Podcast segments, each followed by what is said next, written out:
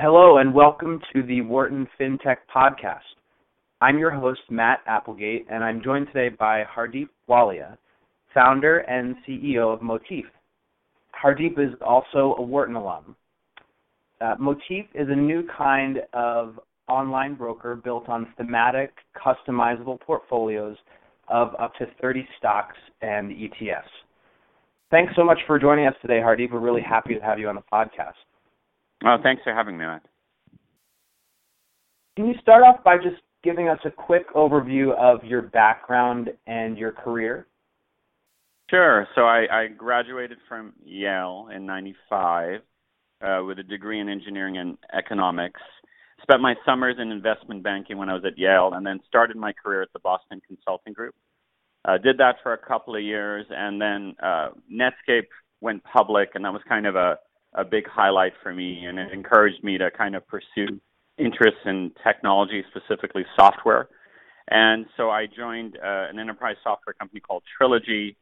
Uh, joined very early. They had explosive growth, and then they kind of imploded. And uh, during that time, I, I went to Wharton, uh, did my MBA, was class of 2001, interned um, during the summer at uh, Microsoft's corporate development group, uh, went back after business school, did that for a couple of years, and then transitioned into more of an operating role. I was general manager of their enterprise services business. Um, did that for a number of years, and uh, then uh, stumbled across Motif, and here we are. So let's talk a little bit more about your time at Yale. David Swensen was your senior thesis advisor there, and he's managed Yale's endowment for for three decades and was a, was a pioneer of the Yale model. What did you learn about investing from working with David? Um, so I took my senior seminar with with uh, Dave, and I think anyone who knows Dave, he's just a, a remarkable man. He's able to distill so much complexity uh, into some guiding principles. And so it's probably the only class I've actually taken on investment management.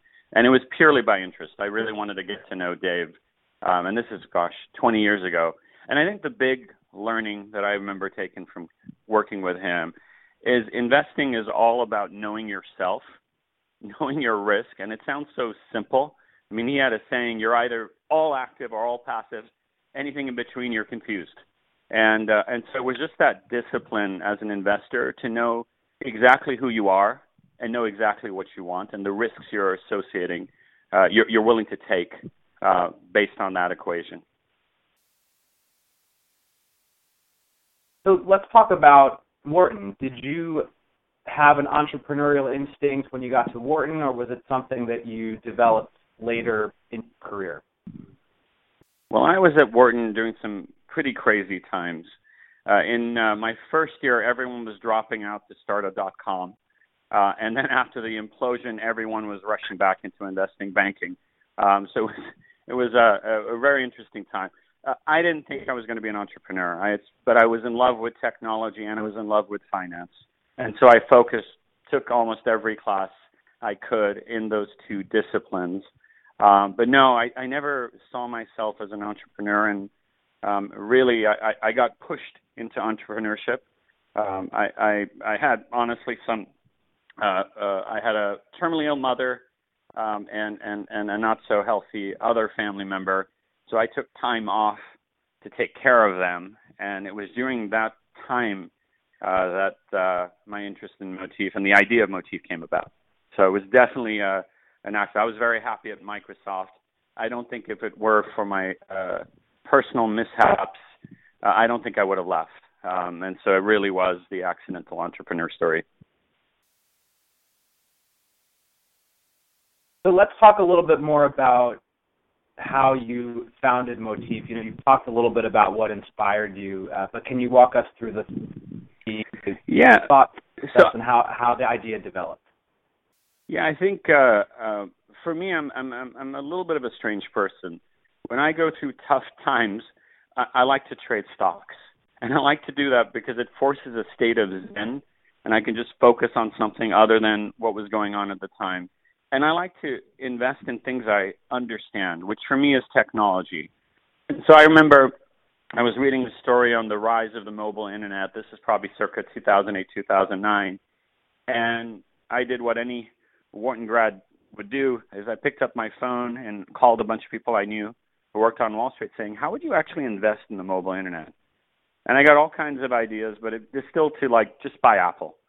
Um, I wasn't happy with the answer. Went called on a bunch of people I knew in Silicon Valley saying, "How would you invest in the mobile internet?"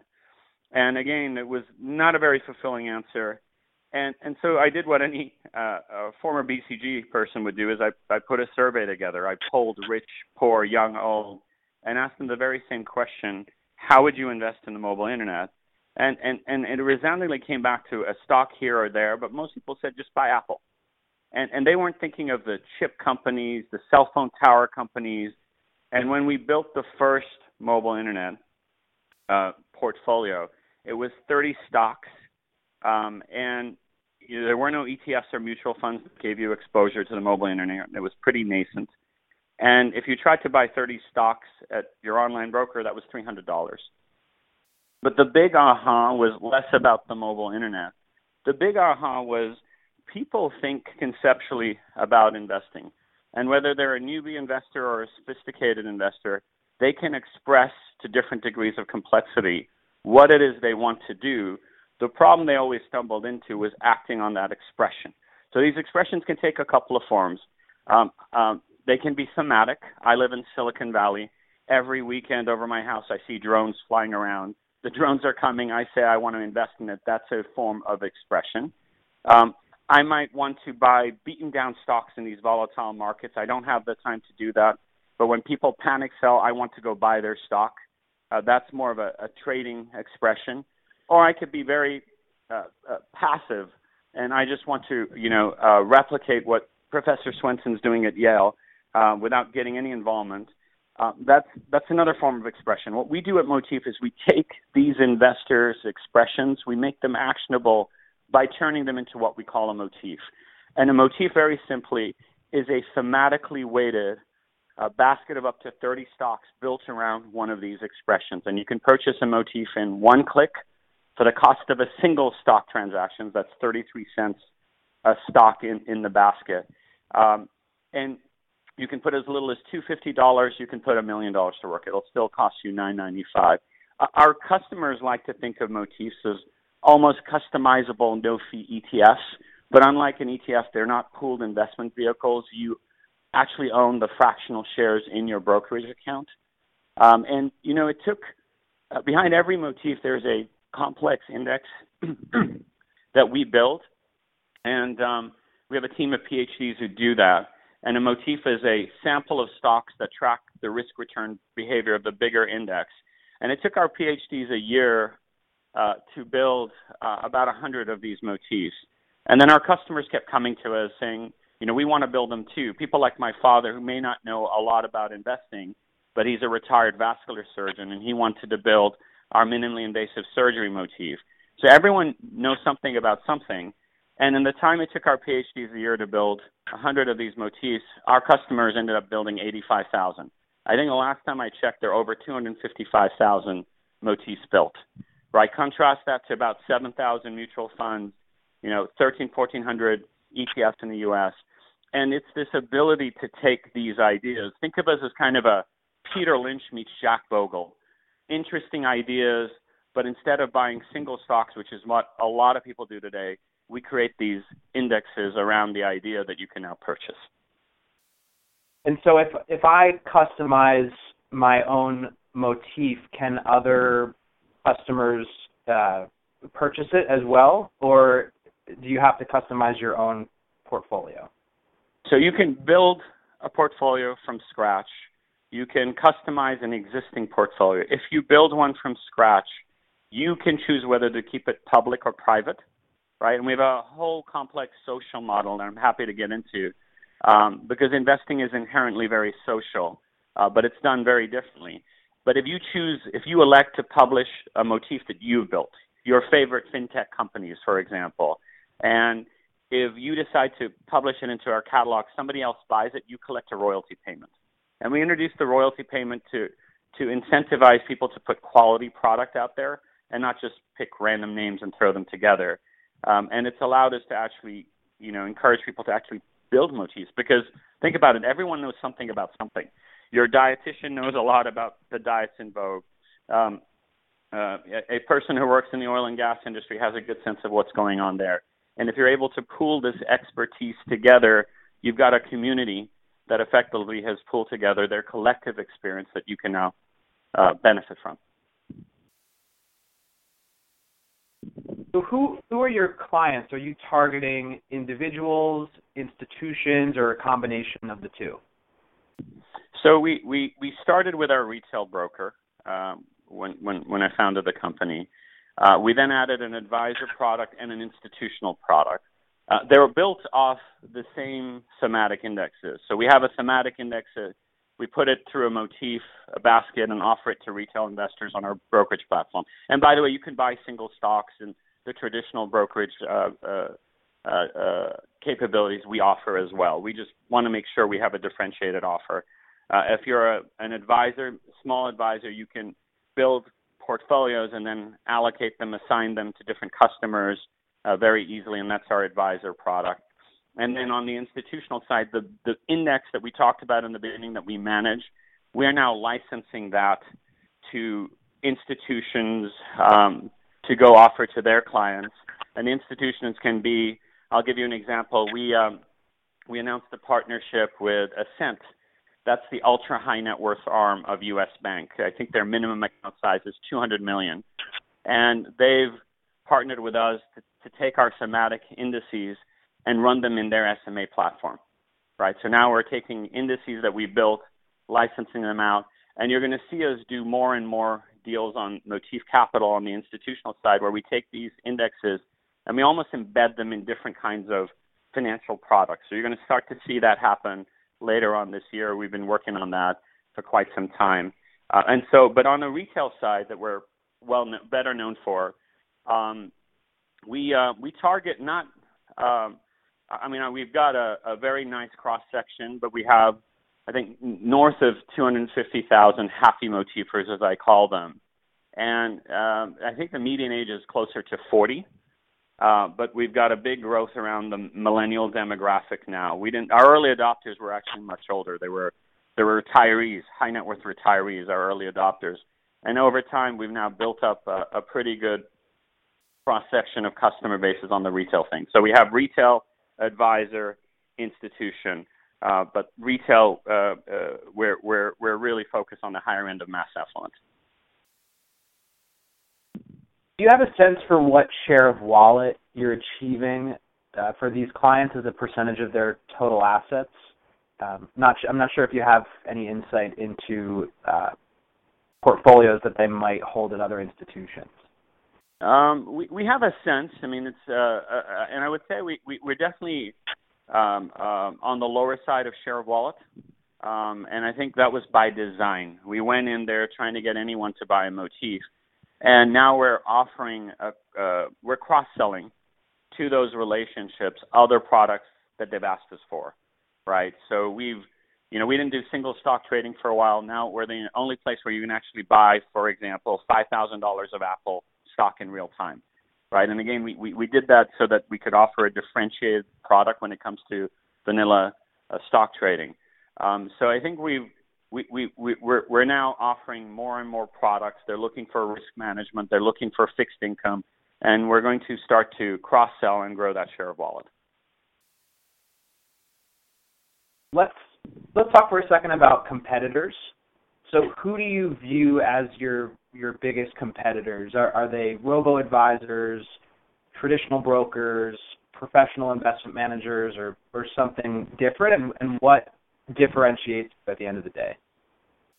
I'm not sure what a robo advisor is because it's really a feature set that frankly everyone's going to have soon. So the notion of robo advisor is is going away as kind of a distinct segment. Everyone is building one. Uh, I think we have two sets of uh, competitive uh, uh, uh, sets. The first one is obviously the online broker. That's our entire business model um, and we offer you 30 stocks for the price of what a typical online broker would do. So Clay Christensen's Innovators Dilemma is at play here on why they wouldn't replicate what we do. It's hard to do, and there's a business model conflict there. I think we also compete with ETF players. I mean, you can take, I'll pick an example, our modern warfare motif that's trending. Type in your favorite defense stock ETF, and you're going to see uh, that uh, we, in this case, outperform mainly because our weighting methodology is is is different, um, and also we have no ongoing fees. So a, an ETF will charge you bips, and um, and that'll eat away at your return. With us, you have a one-time transaction fee, and there are no ongoing management fees like that. Um, and so those are probably the two um, uh, competitor sets that we we think about. But really, there's more and more opportunity for us to partner in this space. Um, you know, investment managers, we actually partner with them. Uh, they're our, our, our, big source of uh, uh, of growth right now through the capital business. Um, so we don't compete with investment managers, um, but we we're almost a, a sub advisor to them. We build these models that we can offer them um, as a way to do their job better. Earlier, you mentioned Motif Capital. Uh, can you tell us more about how Motif Capital and Motif Advisor fit into your overall strategy? Yeah, it, so when when we started Motif Advisor, uh, we went to institutions and and, and in, independent uh, uh, investment advisors, and we said, look, why don't you run your your assets on our platform? And a lot of them wanted our models. They liked what we were doing, but the complexity of taking assets from their existing infrastructure and putting on ours was proving to be harder uh, than they thought. So instead, we this was actually one of our customers' ideas. We gave them the models and they ran it on their platform. So at Motif Capital, we're we're a sub advisor to existing wealth managers um, and that's kind of one. That was the initial genesis, and we, we, we did some interesting partnerships in that area. But more interesting, it really is our plan to get Motif everywhere. So we're going to start to market Motif not just on the retail platform, but almost with like an Intel Inside uh, type marketing approach. We're going to you'll see us in the next six months. Be you know if you're if you're worried about income, you'll be able to offer uh, a motif as a variable annuity, for example. If you're worried about um, risk, you might be able to offer a, a structured product that has a motif in it. So we're going to continue to partner on a lot of different fronts where you can actually take a motif, but you can buy it in different forms now, right? You can buy it embedded in a financial product, um, and and that's that's the exciting part. You can you, you know we want motifs to be offered in whatever format you want, uh, not just as a retail basket on our platform. And that allows us to grow on other people's platforms and not just be focused about moving assets to our platform.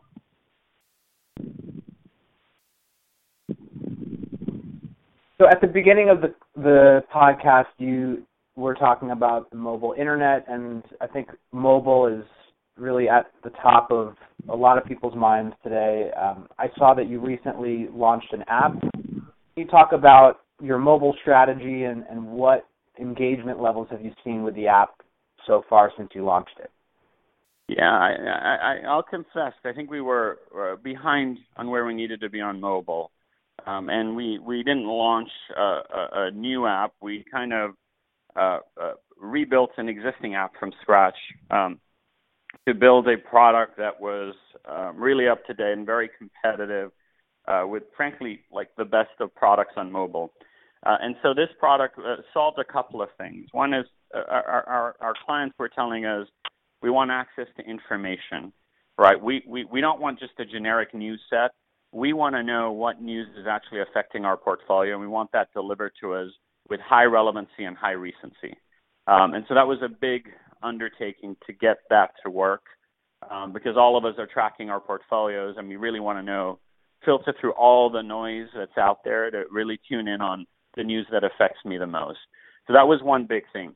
The second aspect um, was our storefront. Um, you have, you know, as I mentioned, hundreds of thousands of motifs. How do you find what you're looking for, right? And just like you have over a million apps on your your iPhone, for example, you know the App Store does a very good job at curating the things you might be interested in. So we applied a, a similar App Store type approach to our Motif store, where you can filter through lots and lots of motifs out there very quickly and really find something that might be of interest to you. Um, and the ability to do this on a uh, you know mobile form factor um, was a fun engineering project and, and something that you know I, I think the team did a, a terrific job at. So I encourage you to download our app on the App Store and uh, tell us what you think. And in terms of engagement, um, yeah, we've we've seen our um, I think it's been out two weeks now, um, and we've seen our engagement uh, triple during that time. So getting product right really has tangible benefits, and you just see it in data. And that's the that's the good thing about being in the world that we live in. Um, you've got tons of data that you can instrument and and really figure out is it working, is it not working. So we're pretty pretty excited about our mobile app. So let's switch gears a little bit and talk about the most attractive growth segments that you see uh, going forward. You, you, know, earlier you mentioned millennials. Uh, there's talk about you know uh, penetrating the 401k market. What what are the most attractive opportunities in your view? I think for us, I mean, there, there this is a very large industry, and I think the challenge often for most companies in this space is focus. So I think right now we are focused on you know our current retail segment, um, and I think you know we're offering um, a, a, a, lot of different uh, new products to our retail segment, and you'll see more about it in the next few months. I think this space is very competitive. You've got to continually innovate. Um, so for us, I think you know millennials are obviously uh, uh, a huge growth opportunity. By the way, there is a motif for that that we just launched a couple of weeks on uh, CNBC, and the um, you know serving them is is a little different than serving the traditional mass affluent. So we're definitely looking at that segment, them. It is our fastest growing demographic uh, on our retail platform.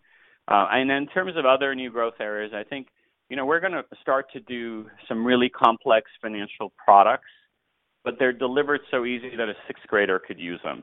And, and specifically right now, we're focused on things like hedging, uh, things like tax optimizations, really, really interesting stuff. But our goal is to do it in a way that actually makes it super easy to use.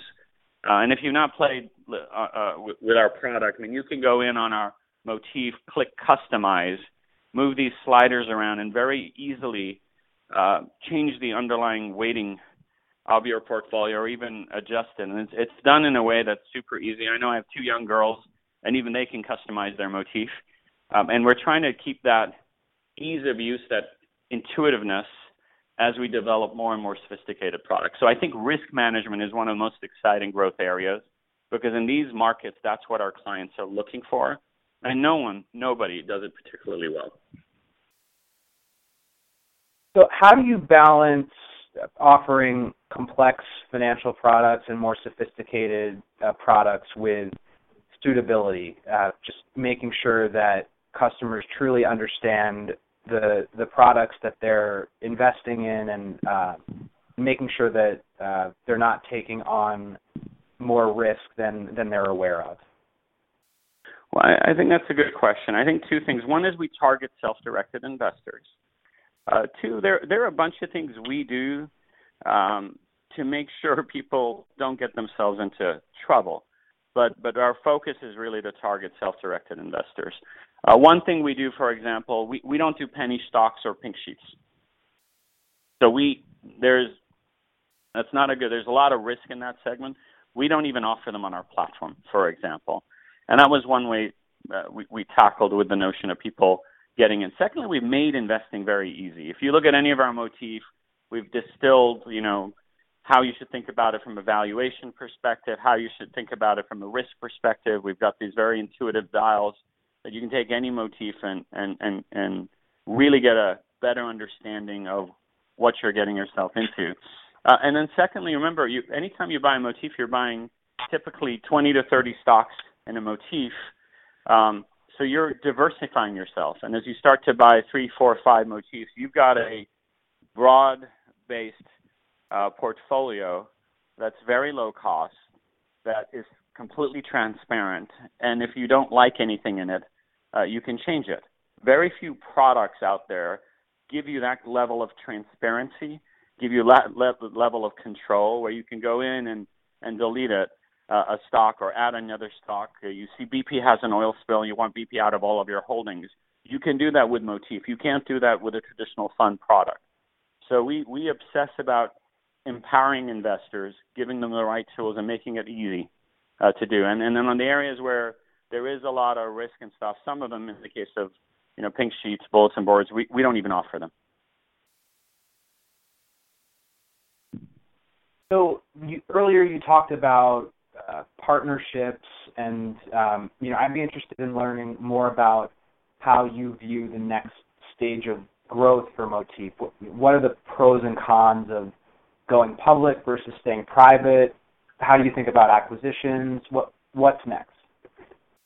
Um, I think you know I, I, I haven't even started to think about the private and public debate. Although I, I, I did get asked that question recently by one of my board members. Um, so I, I need to have an informed view. I, I you know you get very uh, consumed uh, running a, a business like Motif, um, but that's that's something that you know I have a perspective, but I don't think uh, um, it's fully thought through, so I won't share at this point. I think in terms of acquisitions and stuff like that, again, it's you know people are very opportunistic. It's a pretty tough time in the market right now, so there are some cheap assets relative to cheap assets, uh, and there is an opportunity to go in. I think I think the most interesting opportunity for Motif right now is global. It's going international and we've uh, we've been working on that with select geographies that we we see a lot of high interest, and the high interest is is really driven by the number of clones of motif in that particular country, and, uh, and there's certain ones where they're as high as 50 or more, and we're we're looking closely at those uh, geographies, and I think a lot of our partnerships and strategic plays will be global going forward. Um, there's a lot of growth in the U.S. Uh, but some of these markets are particularly interesting to us, so we're we're very focused on the global front right now. Let's talk about innovation, right? So uh, um, last year, Motif was named the most disruptive company in fintech uh, by Benzinga, and I noticed that for the second year in a row, Motif has been named one of the most innovative companies in finance uh, by Fast Company. So what and what is CNBC? We were the disruptor two years in a row on the CNBC list. We're very uh, pleased with that too. Yeah, so it seems like there's you know general consensus in the industry that that you're really at the forefront of of innovation here. What what does the innovation process look like at Motif, and how do you ensure that you're continually staying ahead of the curve? My biggest nightmare is waking up and seeing the big guys in our industry uh, achieve what we've done, what we've taken five years to do. Um, they've been able to accomplish that in five months, and then within a few weeks, they're bigger than everyone in, in, in the fintech startup space. So we we ensure. I mean, that's that's that's been my worry about the robo advisor space, for example. Um, when when everyone can clone your model in five months and build, frankly, a better product, that's just tough as a startup to go up against the big guys. So one of the the clear rules I have is we want to offer a differentiated product uh, that has some form of a competitive edge. And so we either can be from a deal front. We launched, uh, for example, an exclusive deal with J.P. Morgan, where they we partnered together to offer um, uh, their IPOs to retail on our platform right? So now I've got a competitive edge there. Um, it can be an, a pure product innovation.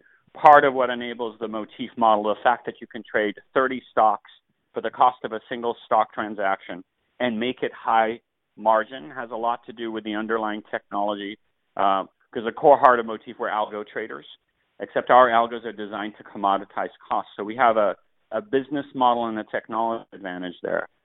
But I think generally, like we obsess about doing things that are hard to do, that are hard to clone and copy. So even the fact that we are the only place where you can trade uh, in dollar terms, not share terms, right? Uh, we we I didn't want to do single stock trades because I figured every other brokerage platform does that.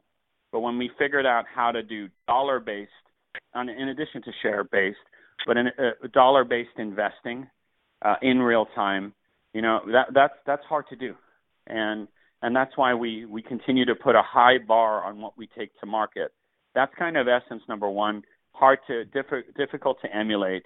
Uh, I think the other thing we do is ease of use. We've we've killed so many products, my poor product team, um, that I thought were too hard or too complicated, and we obsess about making things easier and easier and easier. And if you come to our site, you'll notice how easy it is to use, and that's by design.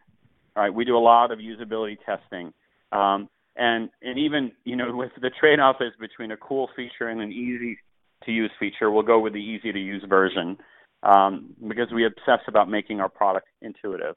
So I think you want a differentiated product, you want to make it easy to use, and the economics have have to make sense. There are so many businesses in the fintech space where they confuse, for example, a retail customer acquisition model with a institutional monetization model. You've got to get the business model right. You've got to make sure you're not playing loss leader anymore. You're not playing low margin product. You've really got to have a high margin offering.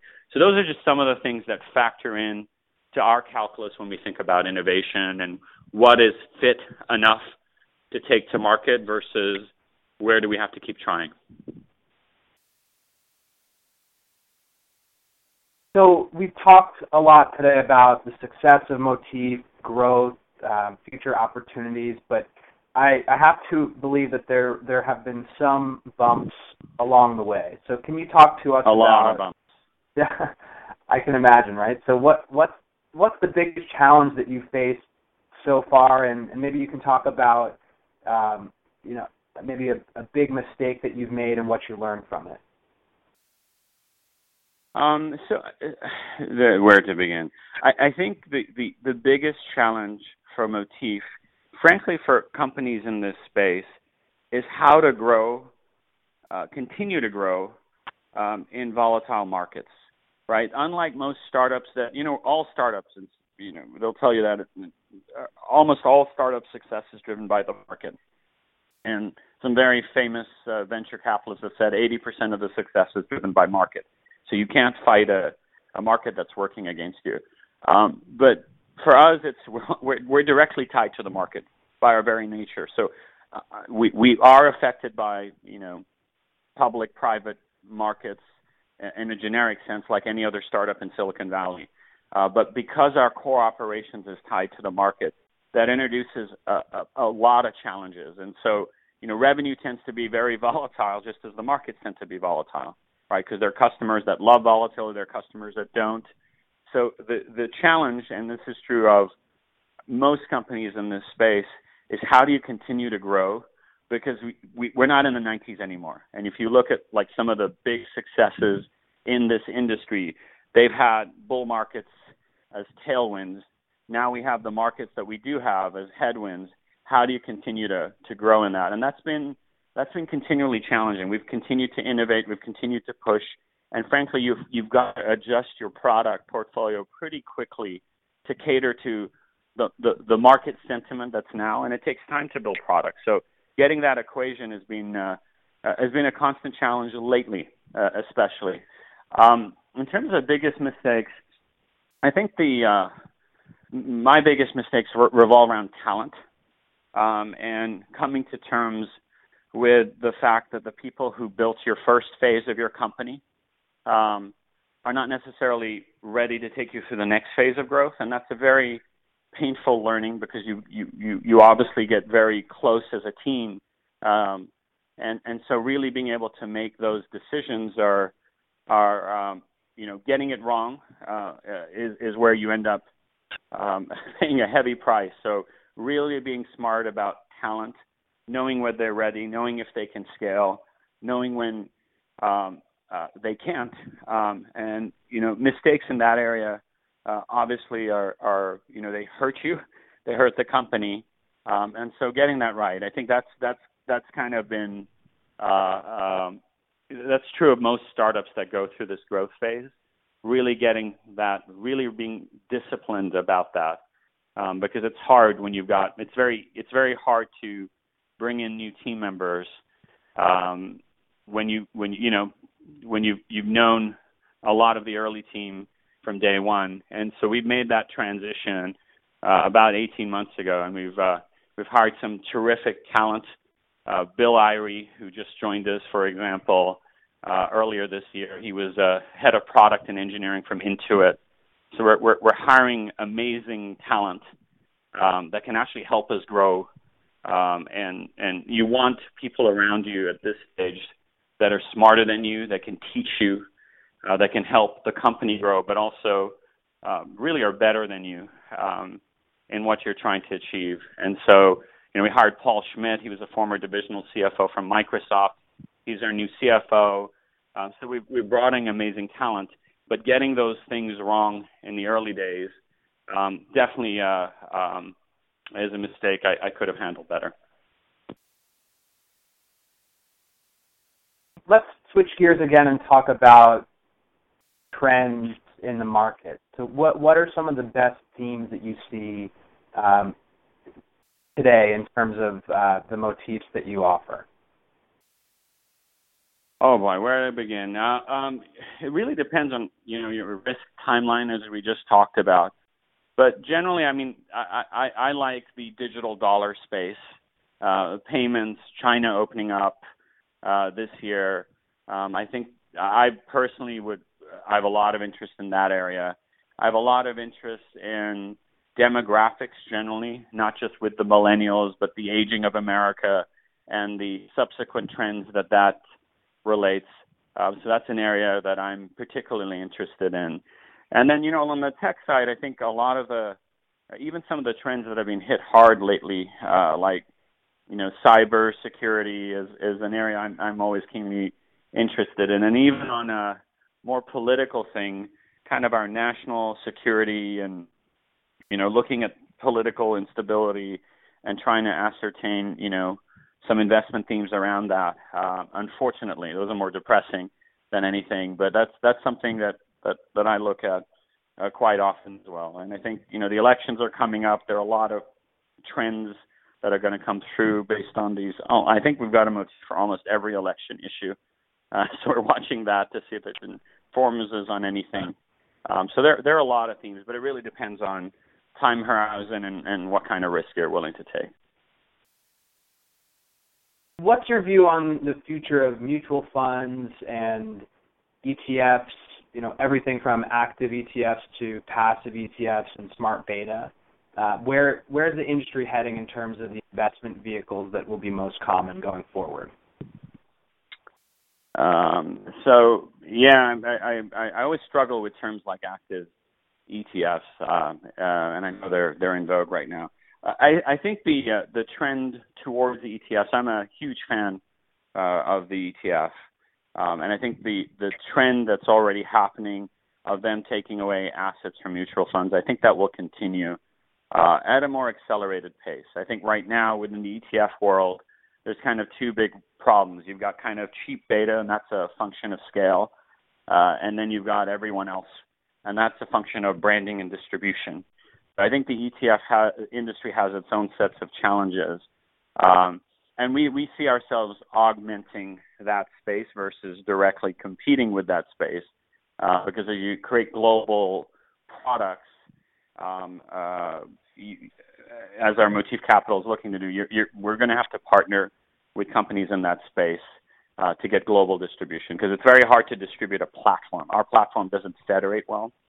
So, uh, in general, big fan of the ETF space, um, and I think there'll be more and more innovation in that area. But I think it won't be around the, uh, the just the cheap beta. I think the big guys uh, own that space, uh, and I think it's about what else can you put out there that's pretty differentiated. And there have been some interesting innovations. Active being one form, although you know I, I don't know if that's uh, um, uh, we'll see how how well that takes off. But I think there've been lots of innovations in the ETF space lately that I think uh, are going to do well, and and we're we're, we're going to have to figure out something to do ourselves in that space. What about regulation? There's there's been a lot of focus on um, increasing regulation in the financial services industry and investment management. Are there any trends that you're watching closely, and, and how might they impact your business model? Yeah, I, I'm so uh, um, I have to be careful what I say because I am on the advisory board to FINRA. Um, so I, I, I think let me keep it generic. The the uh, you know there are obviously a lot of trends, right? Just the use of technology itself. Uh, there was something called CARDS, uh, which was a uh, surveillance program, if you will, to help root out fraud in the industry. Um, it didn't take off uh, this round, uh, but I think eventually you're going to see the use of technology versus rule writing to regulate. And I think that's a very good thing uh, and, and something that I'm hoping takes off more because writing a bunch of rules, you know, whether you call it, you know, there's this big debate in the industry on, on, on the role of the fiduciary. Uh, you know, for the most part, if someone's going to commit fraud, they don't care whether they have a fiduciary standard or not, right? So uh, it really is about being smart about the cost of rolling these new rules out. Uh, I spend an inordinate amount of my time, I think uh, almost 20% of my time, either dealing directly or indirectly with regulatory and compliance issues. Um, so it is a huge tax on a startup, and I think that's something that most startups in this space either get right or get wrong, right? So we've we've uh, uh, spent a lot of time engaging with regulators, um, we have uh, some very senior folks on our board. You know, the, the former SEC chairman Arthur Levitt's on our board. Carl Stern, former chairman of the Boston Consulting Group, he was also at Goldman Sachs, and you know we have uh, this, you know the uh, uh, CEO of J.P. Morgan's private bank uh, and uh, uh, the head of principal investing at Goldman on our board. So we we're we're we're we're, we're very cautious um, on what we do and making sure everything is compliant even if it's at the expense of growth, because in the long term you can't afford to get the regulatory aspects wrong. And we spend uh, a lot of time on these issues because it, you know where where where when you innovate, you're truly playing in the gray area and making sure there's an informed perspective on that is pretty important. So, um, and then a lot of startups, you know, prior to starting Motif, um, you know, we were looking at uh, actually while we were starting at other companies in the valley and how they dealt with regulatory issues, and it boiled down to kind of two things: either you engage and it slows you down, or you put your head in the sand and just hope they won't catch up to you. Um, and and and you know, we've always we've always taken the path of working with our partners, our board, our regulators to make sure there's a good understanding of um, what we're doing and, and the, the, the regulatory perspective on it, um, because we do fall into that gray area. So it's a huge advantage if you can get it right. Just one more question before you before we wrap up here. Uh, based on what you've learned over the course of year, what advice would you have for students uh, looking to enter fintech or even the broader financial services industry? Well, I'm I'm more of a technologist than the financial services industry.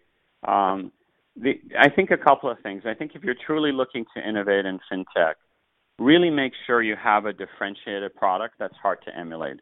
Because um, the large financial institutions are very interested. You know, a lot of them sit on uh, our investors in our in Motif.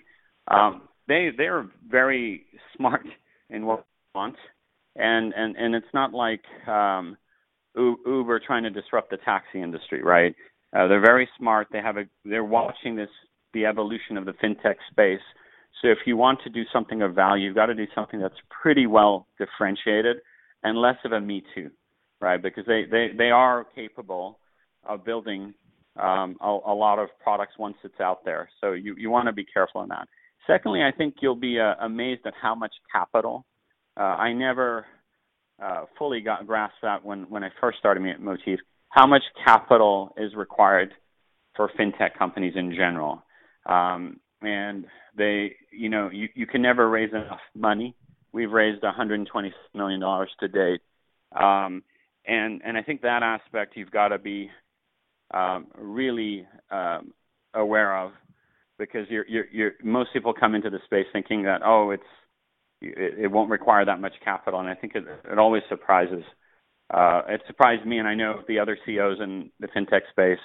Um, they've also been raising larger pools than they thought when they originally wrote their business plan. So I think it is capital intensive. It takes time to scale, um, and it's all about branding and distribution at this point. So really, you've got to have a, an intelligent play on how you work uh, with building a brand and getting distribution.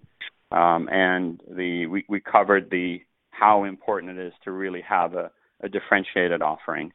Um, so those are the things I'd, I'd put out there for people looking to enter the fintech space. And I think on the financial services arm, um, I think the industry is changing. Right, there are parts of the financial services industry today that will get disrupted. There are other parts that are going to get stronger.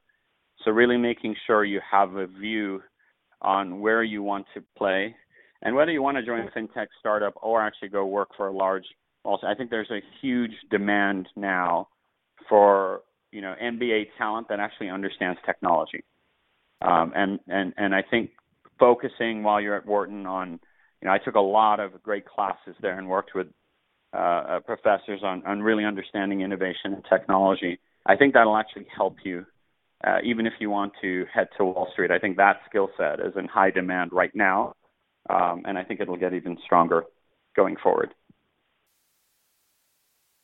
Great. Well, thanks so much for joining us today, Hardeep. We really, really enjoyed having you on the podcast, and this is a very interesting conversation. We uh, look forward to continuing to work together uh, going forward.